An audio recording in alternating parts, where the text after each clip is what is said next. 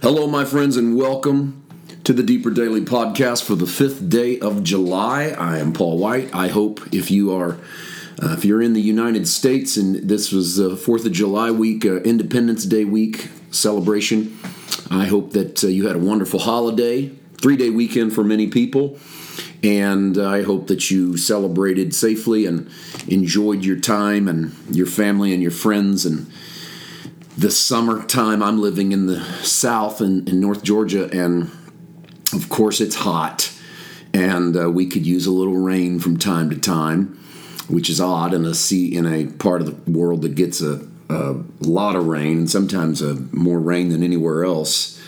Uh, in the U.S., at least it was that way a year or so ago. So, um, anyhow, whatever you're going through and whatever your weather looks like in your in the world that you live in, and I'm just praying that you are full of meaning, enjoying the life that Christ has given you through his, his life, his death, his resurrection, and that you are letting that influence every area of your life. I mean, honestly, if who we are in Christ is not influencing every area of our life, aren't we just talking?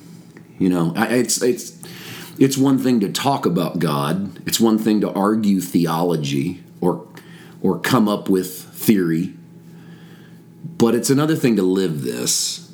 And I'm so thankful that we get to live the life of God on the earth and watch that life influence everything in our life.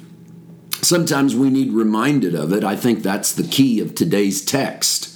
We're in 2 Timothy chapter 1, continuing our journey in Paul's two final letters of his life, and both of them to the young pastor Timothy. Uh, and then verse 6, I'm sorry, yes, verse 6 of chapter 1 of 2 Timothy, therefore I remind you to stir up the gift of God which is in you through the laying on of my hands.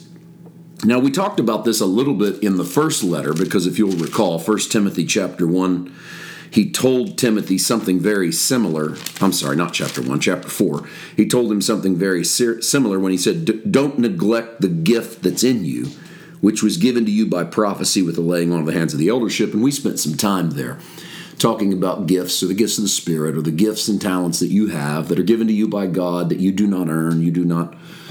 Um, you do not make them better because you live a certain way, um, but you do learn to use them.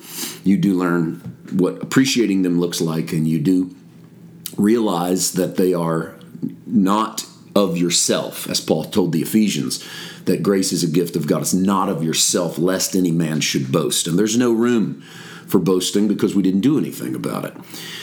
Uh, we spent time on that. It's worth reiterating again as we get here. I want to remind you, though, that it is yours to stir up, which means that there are latent things in you given by the Holy Spirit that are your responsibility to stir up, to bring out because you practice. And practice is something that a lot of times people shy away from that word in their Christian walk because practice obviously entails failure. You you have practice. If you're on a team, you baseball, football, whatever, and you have practice, you practice so that you can perform. You practice so that you get the plays right, that you don't mess them up. But part of practice is messing them up. That's why you're having practice. So you don't get the play right for 20 times in a row, or you get it right a little bit and then you get it really wrong.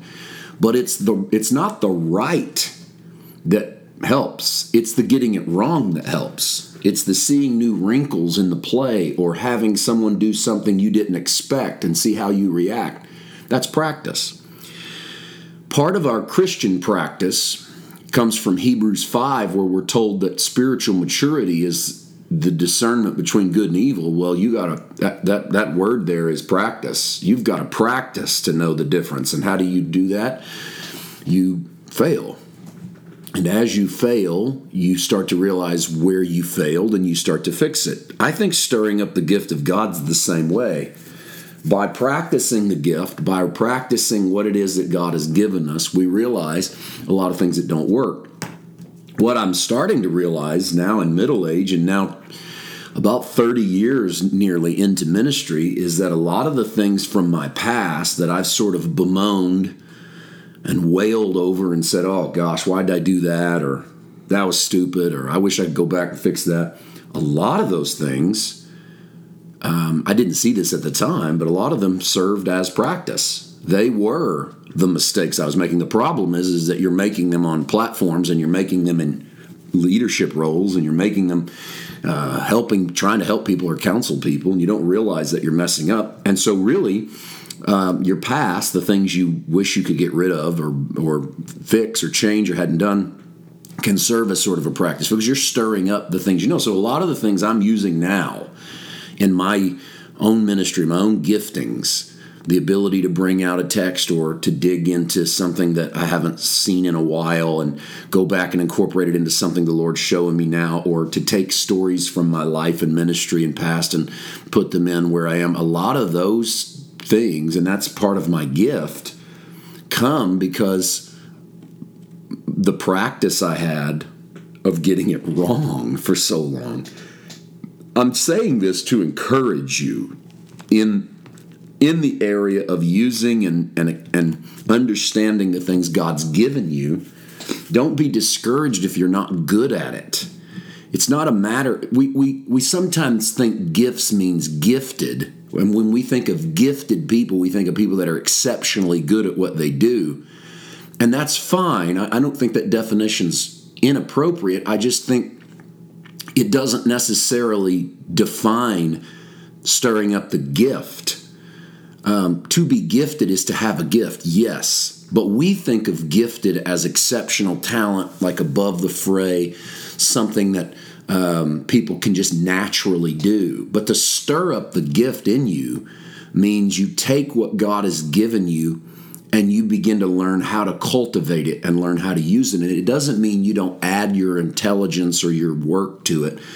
It it doesn't mean that at all. In fact, I think that's exactly what it means. You do add your own twist and your own spin to it and you practice. And so, whatever it is you feel like the Father has placed in you, is doing in you, I encourage you practice, stir it up. And if you fail, don't be discouraged and think that you're a failure. You just failed.